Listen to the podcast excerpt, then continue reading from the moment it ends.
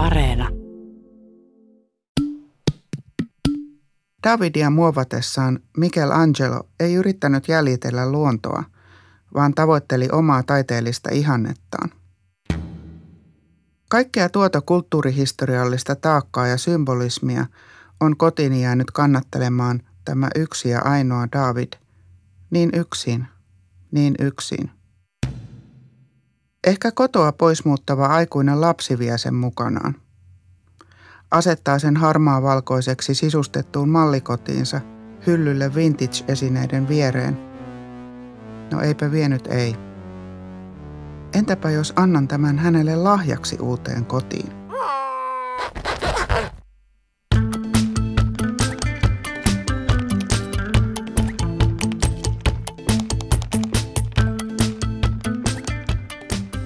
Kodin kuvalehdestä luen, että koristeesineitä ei ehkä kannattaisi antaa lahjaksi.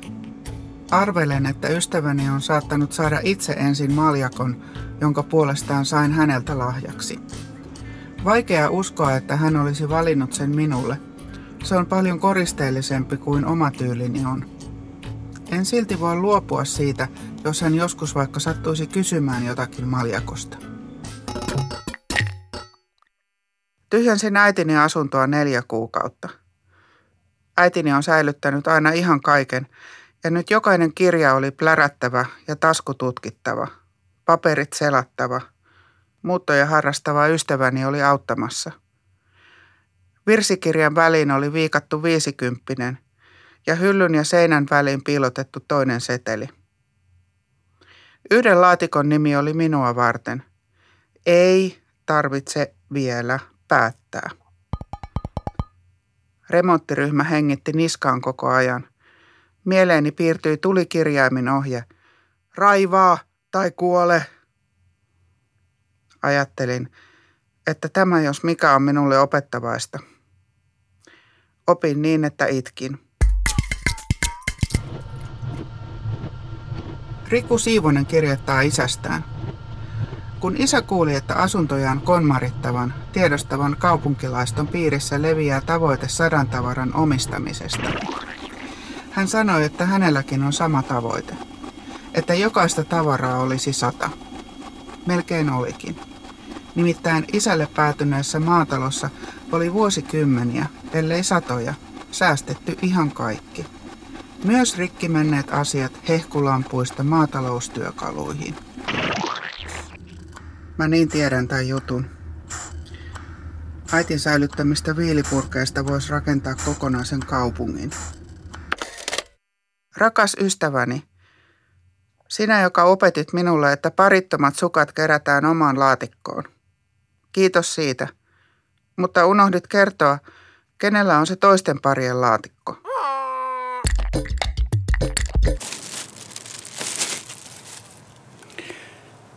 Kierrätyslaatikko. No rags. Mitä on rags? Prohibited rags. Sanakirja auttaa kertomalla, että ei oteta vastaan riepuja, rättejä, lumppuja. Lumppu.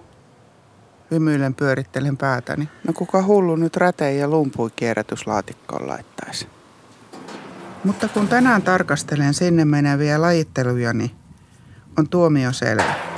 Riepuja ja rättäjähän nämä ovat. Deodorantin tuhoamia, tahraisia, vähän revenneitä ja rispaantuneita. Nappi puuttuu. Repeämä. Nukkaantuneita ja väärinpestyjä, kutistuneita, nuhjurättäjä. Kelpaavat korkeintaan lattian luuttuamiseen.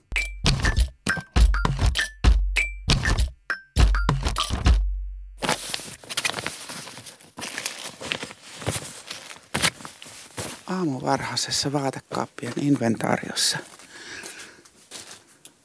Eikö se ole hyvä periaate, että säilytetään, jos laittaisin huomenna päälle?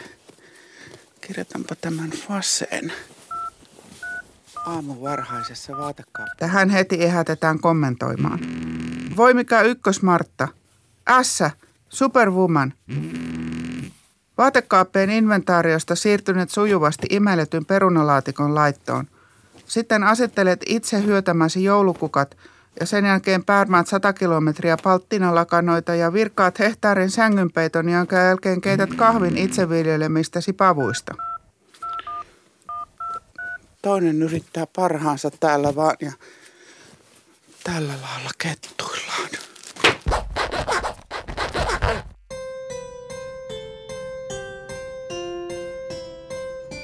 En voi heittää pois. En voi heittää pois asioita, tavaroita, vaatteita, koska se olisi tuhlausta. Koska silloin joutuisin myöntämään, että on tehnyt virheen, kun hankin sen. Tämä oli runoni teille, rujot rojuni.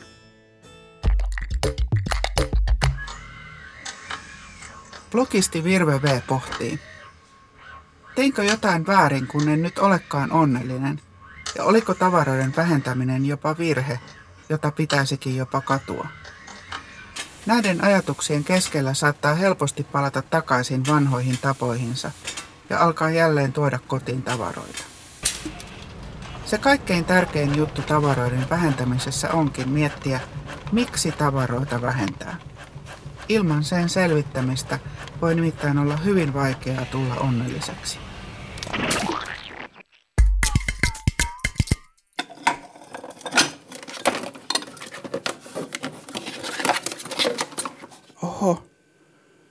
Muoviseen säilytysrasiaan löytyi siihen sopiva kansi.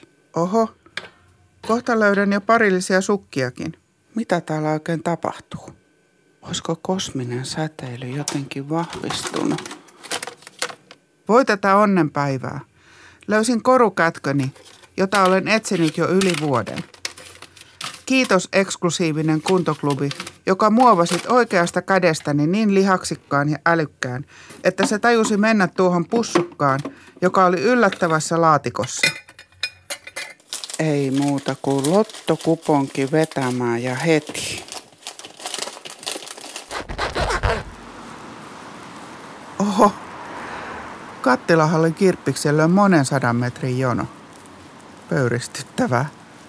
Ei vaan meillä Vantaalla tulisi kuulonkaan jonottaa kirpputorille.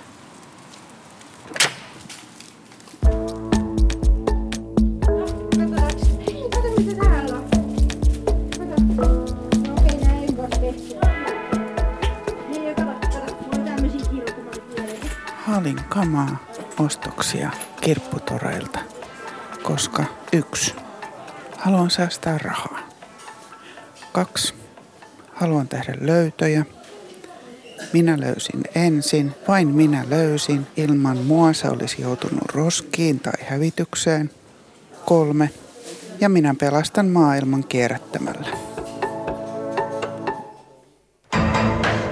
Arvoisa tuomari, no mitä on tapahtunut? Syytetty on äitinsä asunnossa haahuillut viikkokausia muka siivoamassa ja siirrellyt tavaroita paikasta toiseen, kävellyt tuntikausia yksi esine kädessään, ilman mitään järkevää suunnitelmaa, pystymättä laittelemaan esineitä annetussa ajassa edes alkeellisimpiin kategorioihin. Ja mitä tästä on seurannut? Tämmöiseen on tuhlattu aikaa, joka olisi voitu käyttää ulkoiluun, liikuntaan ja kirjallisuuteen. Ja nyt joudutaan vuokraamaan varastoja näiden muistoesineiden säilymiseen. Kuinka monta tällä kertaa? Syytetty vastaa. Ka- kaksi. Mutta toisessa on myös mun auton renkaat. Vaadin rangaistusta, arvoisa tuomari. Mitä puolustuksella on sanottavana? Eipä, eipä erikoista lisättävää. Oli kai elätelty toivetta siitä, että äidin asunnon esineet muuttuisivat kullaksi ja että raha kasvaisi puussa, mutta näin ei sitten, oho, tapahtunutkaan.